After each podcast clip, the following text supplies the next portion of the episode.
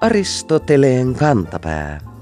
Ohjelma niille, joilla on äidinkielellä puhumisen lahja kuin vettä vaan. Kovat ajat vaativat kovia keinoja, kuuluu tuttu sanonta vaikkapa poliitikkojen puheista. Sanonta on alun perin noin 2500 vuotta sitten eläneen lääketieteen isän Hippokrateen suusta, alkujaan jotakuinkin muodossa äärimmäiset taudit edellyttävät äärimmäisiä hoitoja.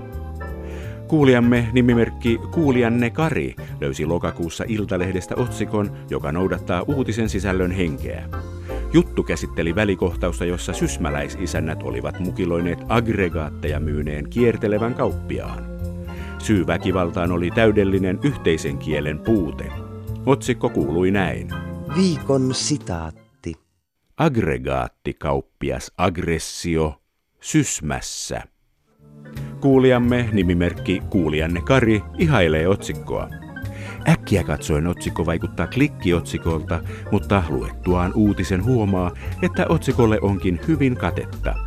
Mielestäni otsikon laatia on luovasti kehittänyt äänteellisesti ja visuaalisesti hauskan uuden yhdyssanan kuvaamaan juuri tätä uutista. Erästä Mission Impossible-elokuvan loppukohtausta mukaillen totean, poikkeukselliset uutiset vaativat poikkeuksellisia otsikoita. Nauttikaamme tällaisista otsikoista enemmän ja mukiloikaamme toisiamme vähemmän.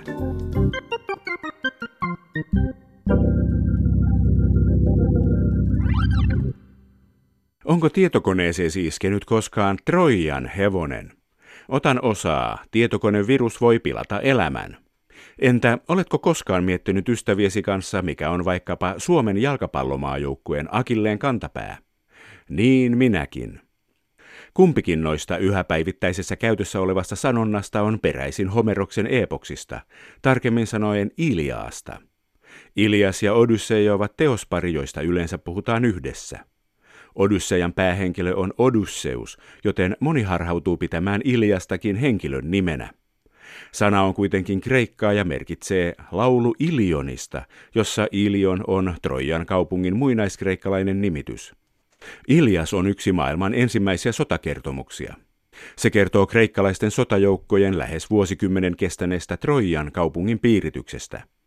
Sota saa alkunsa, kun Eripuran jumalatar Eeris jätetään kutsumatta eräisiin häihin, ja hän kostaa aiheuttamalla riidan kolmen naispuolisen jumalattaren välille. Riidan ratkaisijaksi joutuu Trojan prinssi Paris, joka lopulta ihastuu Spartan kuninkaan vaimoon Helenaan ja vie tämän mukanaan kotikaupunkiinsa. Spartan kuningas tietenkin suuttuu ja kokoaa vaatimattoman 1186 laivan ja noin 142 000 miehen armeijan, joka lähtee Trojaan kostoretkelle. Lähiviikkoina klassikosta ilmestyy tietokirjailija Arto Kivimäen laatima versio Ilias lapsille – Kivimäki on aiemmin muokannut lapsille Odysseian ja kolme kokoelmaa muita muinaisen Kreikan taruja. Onkin aika kysyä Kivimäeltä, miksi hän tekee lastenkirjoja tällaisista aikuisten taruista, miksei antiikin lastensaduista. Onko näitä pölyisiä tarinoita pitänyt muuntaa paljon nykylukijoiden vuoksi? Ja ennen kaikkea, miksi nykyajan vanhempien pitäisi lukea lapsilleen tällaisia ikivanhoja tarinoita?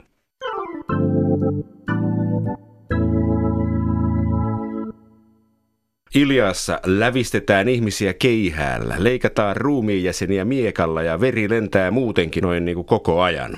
Miten tällainen teos missään nimessä voi sopia lasten luettavaksi tai lapsille luettavaksi? Ilias lapsille kirjan kirjoittaja ja tietokirjailija Arto Kivimäki. No sanoisinko, että ensisijaisesti tämä sopii sellaisille lapsille, jotka pelaavat videopelejä – Tällaiset satututkijat, Bruno Bettelheim ja muut, sanoivat, että ei väkivalta saduissa ja tarinoissa ole niin paha asia kuin väkivalta oikeasti nähtynä, näytettynä, piirrettynä. Lapsi kuvittelee vain sen, minkä hän pystyy.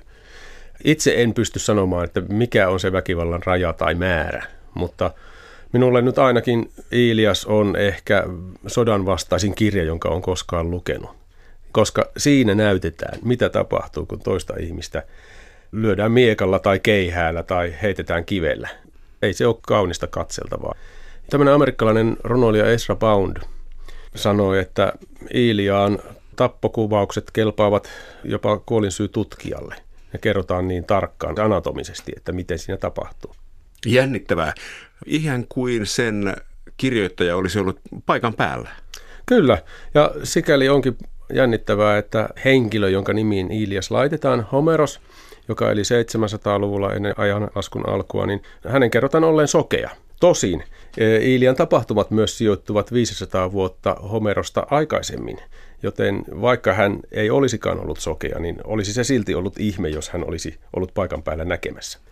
Mutta se, että ne ovat niin visuaalisia ja lukija pystyy sielunsa silmin kuvittelemaan, mitä siellä tapahtuu, niin se on oikeastaan se, mitä Aristoteles ihailee Homeroksessa, että ihmisellä on tällainen viimeittinen kyky nähdä sielun silmin, kun joku kertoo elävästi jotain tarinaa. Ja Homeros on niin hyvä kertomaan sitä, että me pystymme sielumme silmin näkemään, mitä siellä tapahtuu. Kun te olette rakentanut kirjaa Ilias lapsille, niin oletteko kaikki nämä tappokuvaukset pitänyt ennallaan? Ilias lapsille kirjan kirjoittaja ja tietokirjailija Arto Kivimäki. Sitä hurjuuden määrää on vähennetty sillä tavalla, että siellä on muutama hurja jätetty, mutta suuresta osasta on nipsastu vähän sitä kaikkein pahinta pois. Ja ylipäätään sitä tappamista on vähän vähennetty muutenkin, koska se alkaa jo vähän turruttaa mun mielestä. Ranskalainen filosofi Simon Vei on kirjoittanut, että Ilian päähenkilö ei ole Akilleus eikä Hector, vaan väkivalta. Ja että se on väkivalta, joka saa ihmisen mielen suistumaan ja ihminen alkaa käyttäytyä toisella tavalla kuin ollessaan tolkun ihminen. Siis maailman kirjallisuus, joka alkoi Iliasta, se siis alkoi kauhuelokuvatyyppisellä Joo. tai tarantinomaisella startilla. Siinä on tämmöistä, miten nyt sanoisi, splatteria. Toisaalta jos me ajatellaan Grimmin satuja, niin kyllähän Grimmin saduissakin on julmuutta ja väkivaltaa ja kauheutta. Ensimmäisen kerran itse törmäsin siihen, kun luin omille lapsille Roald Dahlia, isokiltti jätti, ja siinä oli vielä oikein kuva, kuinka semmoinen jättiläisen käsi tulee sieltä lastenkodin ikkunasta sinne makuuhuoneeseen ja lapset siellä nukkuu ja sieltä poimitaan sitten syötäväksi lapsia. Kun mä sitä luin, mä että no niin, nyt alkaa näitä traumoja tulla. Saa nähdä, kuinka ensi yö nukutaan ja ei mitään tapahtunut. Sen jälkeen olen alkanut jotenkin suhtautua tähän väkivaltaan avarakatseisemmin ja suvaitsevammin. Saduissa? Saduissa. Mun mielestä Iiliatsta voisi verrata tuntemattomaan sotilaaseen. Siinä on yllättävän paljon samanlaisia aspekteja. Muun muassa tapa kertoa, että siellä niin yhtäkkiä kiinnitetään huomiota johonkin henkilöhahmoon, jota sitten seurataan vähän pidemmän aikaa. Tai sitten kreikkalaisten paras soturi Akilleus, niin se joutuu riitaan pomonsa kanssa – sanoi, että minä hänen enää sodi, minun sotiminen loppuu tähän. Se on myös johtamistaidon opas, niin kuin tuntematonta sotilastakin on pidetty, että sieltä löytyy hyviä esimerkkejä johtamistaidosta, niin voimme Iiliasta löytää samanlaiset käskyttävät hahmot. Siellä on hienoja puheita, ja antikin aikaa Iilias olikin nimenomaan kasvatusteos, kun ei ollut kouluja eikä välttämättä osattu edes lukea. Ja nämä nuoret miehet tuli mukaan isien kanssa, kun isät lähti juomaan viiniä yhdessä. Pojat oli siellä ja sitten poikien piti siellä sitten oppia isiltä kaikenlaista sosiaalista käyttäytymistä, mutta Iilias oli se, jossa opittiin, että miten minkälaisessakin tilanteessa täytyy puhua. Se on siis tämmöinen diplomatian opas ja myös sodankäynnin opas aatelismiehille. Ja ylipäätään maailmankuvan rakennusopas. Xenofonilla eräskin symposionin osallistuja sanoi, että hänen isänsä sanoi, että sun täytyy nyt opetella toi Ilias ulkoa. Ja hän joutui opettelemaan sen Ilian ulkoa. Ja ehkä sen ansiosta hän sitten pääsikin mukaan sinne symposiumiin. Niin, eikö Iliaskin ollut alun perin suullista kansanperinnettä ja eikö se suullinen kansanperinne säilynyt sukupolvelta toiselle juuri sen takia, että siinä hauskojen ja jänskien tarinoiden varjolla opetettiin oikeita asioita? Joo, Iliassa on niin monta tasoa ja se on aika kiehtovaa, samoin kuin Odysseiassa. Että siinä on niin jokaiselle jotakin. Se, miten Ilias on syntynyt, niin se menee jotenkin vähän samaan tapaan kuin Lönnrut teki Sammon ympärille Kalevalan. Tai tällainen viikinkisaagojen kerääjä, että oli olemassa tämmöisiä sankaritarinoita, erillisiä kertomuksia, joista joku keksi, luultavasti Homeros tai ehkä joku samanniminen henkilö, että näistähän voisi koota tämmöisen isomman kokonaisuuden, koska ne kaikki sijoittuu sinne sotaan. Iljashan on aikuisten kertomon kirjallisuutta.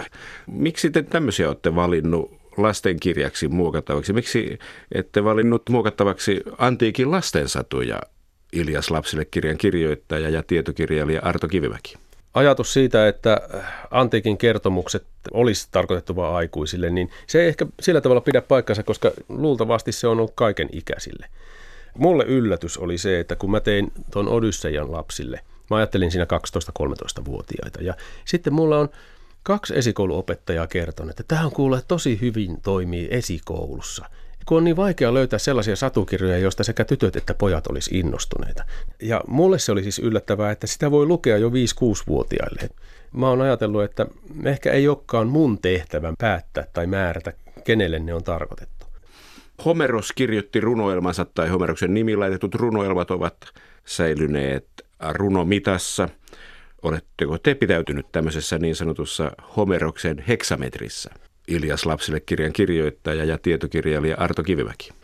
En. Mä olen tehnyt suorasanaista proosaa, mutta toisin kuin kaikki ne Iliasta ja Odysseista tehdyt lastenversiot, niin mä olen yrittänyt kuitenkin saada sinne sen runollisen aspektin. Homeroksen yksi lumo on se, että Homeros osaa tehdä aivan upeita vertauksia.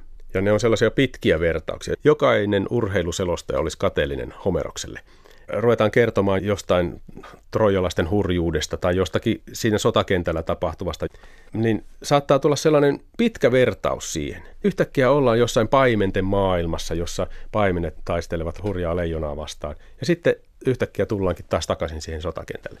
Homerisen vertauksen ihmeellinen idea on se, että pystytään kertomaan kahdesta aivan eri maailmasta. Haetaan semmoinen vertailukohta tästä rauhan maailmasta, tavallinen maamiehen elämästä – tai merenkulkijan elämästä sotakentältä kotiin ja sitten taas tullaan takaisin sotakentälle. Ja musta se efekti on kyllä jännä. Kaksi ja puoli tuhatta vuotta sitten tarinan kertomisen tapa oli toinen. Silloin ei ollut meidän aikamme tuntemaa amerikkalaisen elokuvan tehokasta dramaturgiaa olemassa, vaan silloin jaariteltiin niin kauan kuin nuotiossa oli puita tai muuta vastaavaa. Se näkyy myös näissä Homeroksen runoelmissa tarinaa tulee ja sitä tulee ja tulee. Pitikö teidän dramatisoida paljon, jotta siitä saisi jotenkin kiinnostavaa? Iliassahan on myös semmoinen sisäänrakennettu juttu, että siellä ollaan kymmenen vuotta sodassa, että se on tavallaan aika tylsä, ennen kuin sitten neuvokas Odysseus keksii tämän salajuonen. Sekä Ilias että Odyssea on yllättävän postmoderneja teoksia. Homeroksen Odysseja kertoo 40 päivän tapahtumista – ja aika paljon siinä niin kuin tapahtumien loppuvaiheesta. Ja sitten mennään takautumina aina taaksepäin.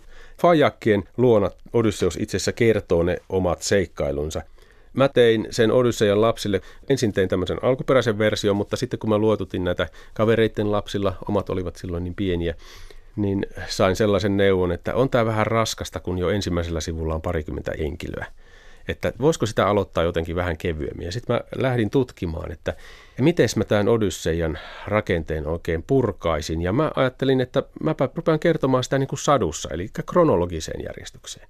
Ja yllättäen siitä kronologisesta järjestyksestäkin löytyi semmoinen sadun rakenne. Siinä on alussa kolme semmoista asiaa, jotka siellä tarinan lopussa osoittautuu tosi tärkeiksi.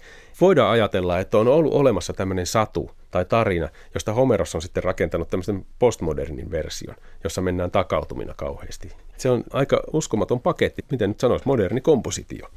Ja Iliassa on hyvin ankara symmetria. Siinä on siellä alussa ja lopussa esimerkiksi se päivien lukumäärä, tapahtumien päivät, niin ne menee ihan niin kuin käänteissä järjestyksessä. Se on vähän niin kuin kreikkalainen temppeli, että siinä niin kuin keskellä on sellaiset tapahtumat, joiden ympärille rakentuu asioita, jotka on siellä molemmin puolin tavallaan ne teemat menee sillä tavalla järjestyksessä, että voisi kuvitella, että siinä on tällainen varhainen sinfonikko – siinä Iilian kokonaisrakenteessa siinä on hämmästyttäviä tämmöisiä symmetrisyyksiä. Ja samoin siis jokainen puhe, siinä on myös tämmöinen symmetria. Että siinä on ensin teema A, B, C, D, sitten tulee C, B, A. Puhutaan kehäkompositiosta. Näitä löytyy joka laulusta, koko se teos, siinä on eräänlainen kehäkompositio, ja sitten jokaisen henkilön puheet. Ja on ajateltu, että tämä liittyy siihen, että kun ei ole kirjoitettua kirjallisuutta, vaan muistinvaraista kirjallisuutta, niin tämä auttaa muistamaan näitä rakenteita, että se tukee sitä muistia, tämmöinen pyramidirakenne. Siihen tulee sellainen jännä kehä myös sillä tavalla, että sen Ilian alkutilanne on sama kuin lopputilanne. Että siinä tavallaan kaikki tämä verenvuodatus ja muu on ollut turha. Että ollaan taas siinä ihan samassa, mistä aloitettiin. Tämmöistä vaan tämä on ollut. No mitenkäs sitten vanhempien kannalta, miksi nykyajan vanhempien pitäisi hankkia lapsille luettavaksi tämmöisiä pölyisiä opuksia tai lukea lapsilleen tällaisia ikivanhoja tarinoita Iljas lapsille kirjan kirjoittaja Arto Kivimäki. Eikö ne ole vanhentuneita? Nykyään meillä tieteellisessä Suomessa kukaan ei enää usko edes yhteen Jumalaa ja Kreikan tarinoissa niitä jumalia on joka sormelle ja varpaillekin. Mm, tuo antiikin, tai oikeastaan antiikin tarinoiden ja tarujen maailmankuva, no ensinnäkin tietysti länsimainen kulttuuri perustuu sille, mutta siinä on yksi aika oleellinen osa, joka eroaa miten nyt sanoisin, tämmöisestä modernista tai kristillisestä maailmankuvasta on se, että antiikin jumalhahmoissa ei ole pahan personifikaatiota, ei ole paholaishahmoa olemassa, abstrakti pahuus olentona. Se tavallaan alkoi siitä, kun Platon aloitti tämän valometafysiikan, että hyvä ja kaunis on niin kuin aurinko tai valo, ja sitten tietämättömyys ja pahuus on pimeyttä. Tehtiin tämmöinen kahtiajako hyvän ja pahan maailma josta sitten tuolla Persian suunnalla syntyi tämmöiset manikealaisuudet ja muut ajatukset, joissa ruvettiin ajattelemaan, että maailma on jatkuvaa hyvän ja pahan, valon ja pimeyden taistelua. Mutta antikin mytologiassa ei tällaista ole, että on kauheasti jumalia ja kyse ei ole hyvän ja pahan taistelusta, vaan pikemminkin tämmöistä eturistiriidoista. Että Poseidon, joka on Zeuksen veli, niin sitä aina harmittaa, kun se veli sai sen isomman osan ja se on siellä taivaan jumalana ja mä täällä joudun olemaan meren jumalana. Ja sitten se Haades on siellä, se on jo melkein vähän niin kuin luopunut toivosta, että se on siellä maan alla ja sitä vaan harmittaa. Antiikin myyteissä on paljon sellaista, mihin palataan nykyään tieteellisessä ja filosofisessa keskustelussa. Ajatellaan vaikka narkissosta, josta on narsismi syntynyt, tai oidipuskompleksi. Niissä on hyvin paljon semmoisia aiheita ja teemoja ja keskusteluja, jotka edelleen on hyvin ajankohtaisia. Ja suuri osa uusista filmeistä ja kirjoista tuntuu pyörivän näiden tarinoiden ympärillä jollain lailla. Joo, tämähän on sikäli aika hassua, että siihen aikaan, kun tehtiin länkkäreitä 40- ja 50-luvulla, niin on pantu merkille, että ne länkkärin käsikirjoittajat ovat ottaneet antiikista Rooman historiasta ja muualta tarinoita, jotka ne on sovittanut vaan tänne lännen maailmaan. Sen jälkeen, kun tämä villiläinen muoti on mennyt ohi, niin nyt ruvetaan sijoittamaan näitä antiikin myyttisiä tarinoita, vaihdetaan vain kulissit ja pannaan tuonne avaruuteen. Umberto Ecohan on pannut merkille, että James Bond-tarinat ovat samoja tarinoita, mistä venäläiset ihmissadut kertovat. Niissä on sama rakenne. Alussa annetaan taikakalu, joku seitsemän peninkulman saappaat tai joku. Sitten pitää lähteä pelastamaan prinsessa jonkun hirviön käsistä ja niin edelleen. Se tarina menee ihan samoja polkuja pitkin. Että tavallaan Iliaan ja muiden antiikin tarinoiden lukeminen on, mitä se nyt sanotaan nykyään, medialukutaidon opettamista, että opetetaan, mitä teille koetaan syöttää ja mistä teidät koetaan saada maksamaan ja milläkö teitä koetaan naruttaa, että nämä on näitä perustarinoita. Mm, joo, siis siinä on jotenkin jännä juttu, että harvoin keksitään enää mitään uutta. Että jos ei muuta voi oppia, niin ainakin sen, että meille kerrotaan koko ajan näitä samoja tarinoita.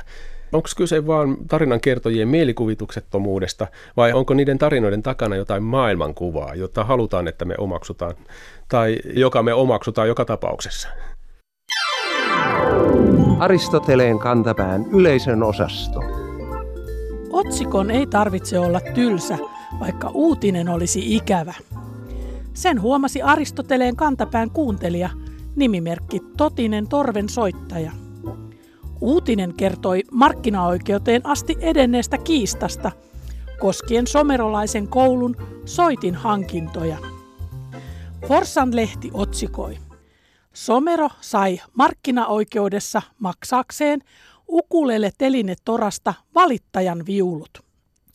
Kiiruun koulun musiikkihankinnassa pelkkiä riitasointuja.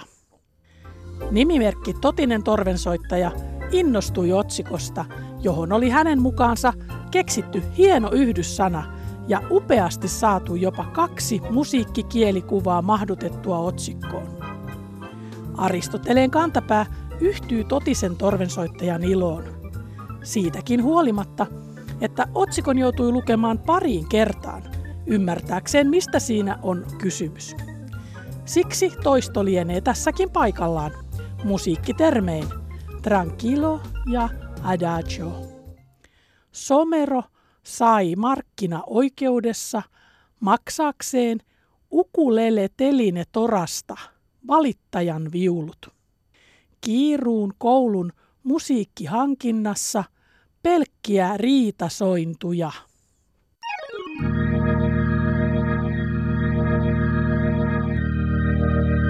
Viikon sitaattivinkki. Kielenkäytön uudet tuulet eivät jää huomaamatta kuulijoidemme valppailta silmiltä eikä korvilta. Kuulijamme Velimatti kirjoittaa meille yllättävästä ilmiöstä näin. Viime aikoina on kulovalkean lailla yleistynyt infinitiivin virheellinen käyttö. Kotushan on jo hyväksynyt muodon alkaa tekemään, mutta esittää edelleen, että virheellisiä ovat esimerkiksi muodot kyetä, tehdä, joutua, tehdä. Velimatti jatkaa. Jopa monet Ylen toimittajat käyttävät näitä vääriä muotoja. Jos kotus toimisi loogisesti, myös nämä muodot tulisi hyväksyä yleiskielessä. Miten on? Kysymme asiaa kotuksesta.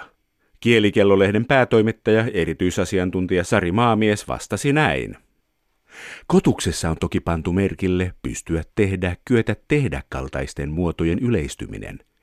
Näissä siis ensimmäinen infinitiivi yleistyy kolmannen eli ma-infinitiivin sijaan. Yleiskielessä näiden verbien yhteydessä käytetään ma-infinitiiviä eli tekemään tyyppistä verbiä. Esimerkiksi pystyn tekemään, kykenen lähtemään. Mutta Etelä-Suomen puhekielessä ja laajemminkin varsinkin nuorten kielessä käytetään tehdä tyyppistä verbiä.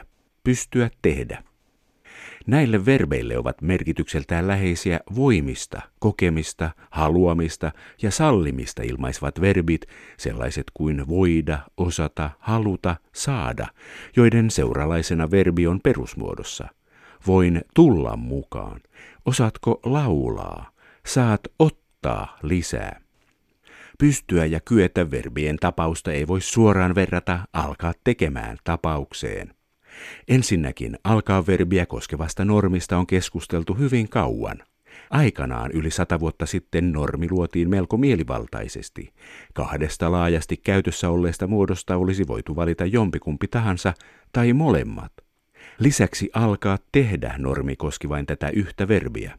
Sitä voi verrata ehtiä verbiin, jonka seuralaiseksi on kautta vuosikymmenten kelvannut sekä tehdä että tekemään tyyppinen muoto on ehtinyt syödä, on ehtinyt syömään. Pystyä, kyetä, joutua ynnä muut kuuluvat laajaan modaalisten eli eri tavoin mahdollisuutta ja välttämättömyyttä ilmaisevien verbien ryhmään. Modaaliverbeihin liittyvän infinitiivin muoto vaihtelee verbeittäin. Haluaa lähteä, joutuu lähtemään.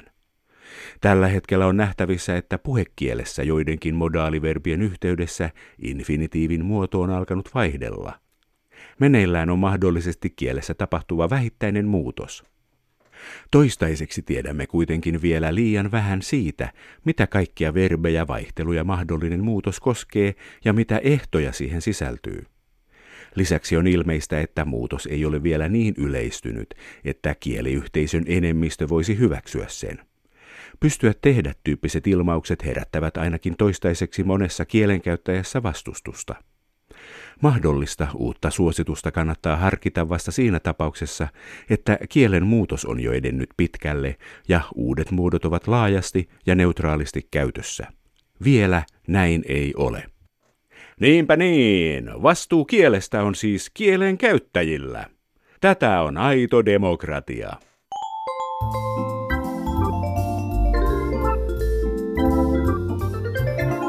Kerro Aristoteleen kantapäälle, mikä särähtää kielikorvassasi.